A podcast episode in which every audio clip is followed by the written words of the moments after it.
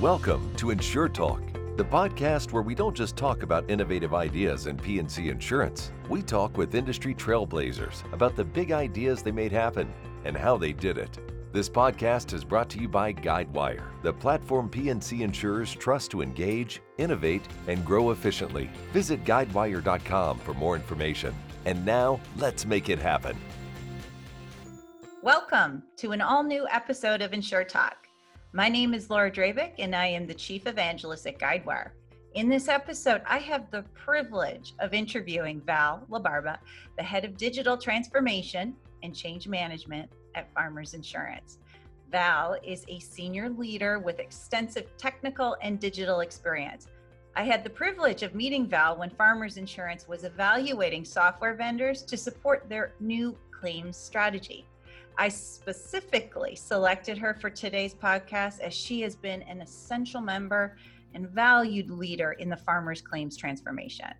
Val, thank you for joining my podcast today. Thank you so much, Laura. It's so fun to be here. I appreciate it. Wonderful.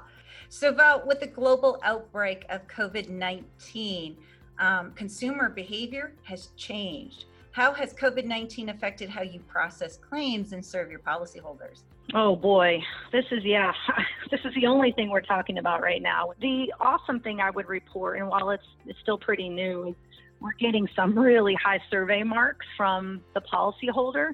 Claims adjusters, I owe them huge kudos because they look for creative ways to connect with our customers who were uncomfortable meeting with us in person. And so we were seeing uh, naturally, you know, 30 to 40% increase on our digital um, just for the mere fact that people were just so much more comfortable um, not having someone come out in every in every instance. You said something really important. I was reading Celent's customer service preference by age. It highlights how closely aligned the human touch and self service preference options are. What I found um, surprising is that preference options don't deviate by age until consumers are well into their 60s. So the takeaway is it's not self service or human, it's both. Consumers want to choose the best service option for them at the time of the transaction. Which service channels um, are utilized the most and why? So I would say, as far as channels go, we still have a big population of folks that want to talk to somebody live via a phone call. We'll eventually move those employee base to potentially more digital aspects, but the second most popular is the mobile piece of it. And that is because we have introduced a photo application where they're able to upload photos of their vehicle and we can jumpstart the filing of that claim and expediting the estimating process. So I would say that's a really close second, uh, but we're still finding out customers like to call and talk to someone. Even when I'm out in the call center, you know, I do tend to sit and observe on the floor and folks just you know, like to talk to people. I know my mom is one of them. I was reading CB Insights and the top innovation themes for this year, and conversational AI consistently rises to the top as a key industry innovation theme. And conversational AI allows the carrier to extend omni-channel service to mobile devices, provide digital assistance, deliver 24 by 7 customer service. And 20 years ago, when I worked for a large carrier, if I had conversational AI, I would have been able to spend my time focusing on serving the policyholder, I believe, better. So now that you know my favorite industry trend, what is your favorite industry trend and how does this trend better serve your customer? One that I think is really big for me is all the virtual reality training that we've been doing. That has just been going crazy. Um, and I think back when I was an adjuster and how, you know, when I was doing an evaluation, I did it via recording of a video and I was, you know, interacting with you, Laura, and then I got critiqued. Well, now, you know, adjusters pop on a helmet and they're visually, you know, virtually looking at a customer sitting across from them and they interweave emotions and really watch how they handle different situations. And that has really accelerated um, how fast we can actually get an adjuster out in the field. It looks like it's even going to, it's getting even bigger as we go along. Yeah, that's a great one. VR, yes. And um, 20 years ago, again, another theme that I could have used to better improve service. It's wild what they're able to do, and the the feedback we get is is the adjusters just love it. Honestly. Oh, wonderful to hear. Um, Automating claims processing is a top industry priority. When carriers automate manual redundant activities, they free up the adjuster to concentrate on delivering better service to the policyholder. Val, how have you addressed automation and in particular, which types of claims and processes did you target? Um, a couple of the areas that we focused on and targeted was MedPIP, guaranteed replacement program, which is our preferred body shop vendors, and then rental. Um, another area that we really flex further on was the glass and tow. How are you reallocating the adjuster's time now? Is it more on a delivering concierge service or better serving the policyholder, or how are you reallocating their time? Yeah, I would say a couple different things. We're shifting employees, you know, around to fill other um, you know, potential voids that we have, and you know, as far as cross training them into a different line of business. Um, but we also are able to offer a higher level of service to our customers, and that is just as you mentioned, that concierge type service. That's exactly where we want our adjusters spending their time and interacting with the insured. Before we continue, listeners, if you're enjoying this podcast, be sure to subscribe to Insure Talk on Apple Podcasts, Stitcher, or wherever you get your podcasts. And you can rate and review this show on Apple Podcasts. It helps others learn about and discover the show. Now, this is Laura Drabik, and let's get back to our conversation. I am talking with Val LaBarba, Head of Transformation from Farmers, on their claims transformation. Val, I distinctly remember walking into Farmers University where we held our vision sessions and was incredibly impressed with how every wall was utilized to the fullest potential to highlight farmers' mission, history, and customer stories and quotes.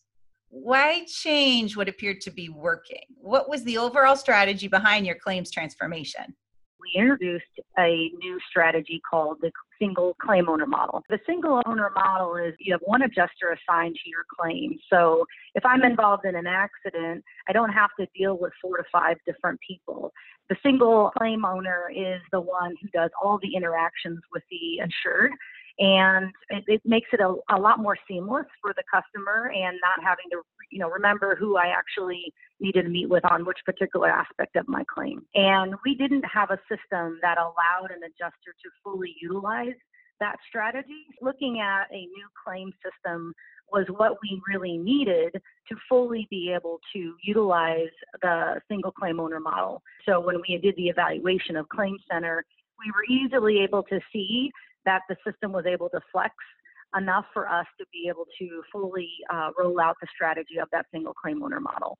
Um, we also did get claims adjuster feedback and brought them in to to determine if that was the right strategy and approach and also senior leader and, and it was confirmed that you know, really getting a new system was uh, where, where, we could really capitalize on the strategy. Was there any secret sauce to the approach that you just mentioned? The secret sauce, I think, really fundamentally was the relationship that we had with the Guidewire team um, as they were evaluating Claim Center for farmers. And what I loved about that is they looked under the covers of our claims processes, sat side by side with our uh, adjusters to really immerse themselves. And so when they spoke in front of a leadership team to help socialize what Claim Center could offer, they spoke with the authority that they actually knew our processes because they actually sat side by side and looked and viewed our processes. Wonderful. So, the theme of our podcast is making ideas happen. What was the most innovative idea you implemented? One of the most innovative things that we did that I'm most proud of is that we introduced a version of Claim Center offline. And what makes this so unique for us is that we take down the system for various, you know, maintenance, um, obviously, you know, through the rollout process. And we actually have never had an offline solution where our claims reps were able to offer services to our customer during an outage time because uh, we are 24 by 7. And so when we do need to take the system down for either an implementation or a regular maintenance window, our frontline folks are CSAs. It's seamless to them. They don't even know that we go down. They continue to take claims and we're able to still offer services at that level. And I think that's fantastic. Can you share any metrics with us or quotes from your agents, policyholders, or claim stakeholders? We have, so we've gotten a lot of different feedback through our surveys from mainly from the employees on how they're feeling about the product. And I would say what we delivered is exactly what they're feeling, which is allowing them to work in a system that is not complicated, does allow them freedom, free them up to uh, to be more that concierge type service. So a lot of really good feedback has come in through our eNPS surveys. Um, and those are the quotes is that I love it. It's easy. It took them a day and a half to train on it. Um, that has been a really big win. How did you involve these key stakeholders like the adjuster and the agent in the change journey? So we actually put adjusters and supervisors in our workstream uh, design sessions. And so we engaged all the way down to the frontline level um, and empowered them, honestly, to make decisions about how the application should be built. We gave them some guiding principles and some guardrails, um, but it really was the frontline folks who actually designed the claim center application for themselves. And so, as you can imagine, then they become internal change management folks, um, and they're sharing that with their peers. And so that actually ends up helping us in the long term because we have multiple change agents across the country supporting and promoting the system. I love that. They are not only empowered, but then they become the advocates. How did you handle any pushback to change? So we did experience pushback, and I would say what I would expect, honestly. Uh, you know, obviously we don't want people just nodding in the room and no one's challenging one another. So there was a lot of healthy back and forth and conflict. And the cool thing is, is that we allowed them to resolve it within their own work stream group. Um, the other thing that I think really helped with resolving the pushback on change is we would ask folks that 80 20. You know, if you're asking for something, does that happen 80% of the time or 20%? And the funny thing is, is that people will naturally get there themselves, especially when you pose it that way. And then they are able to say, you know what, it actually doesn't happen very often. I get it.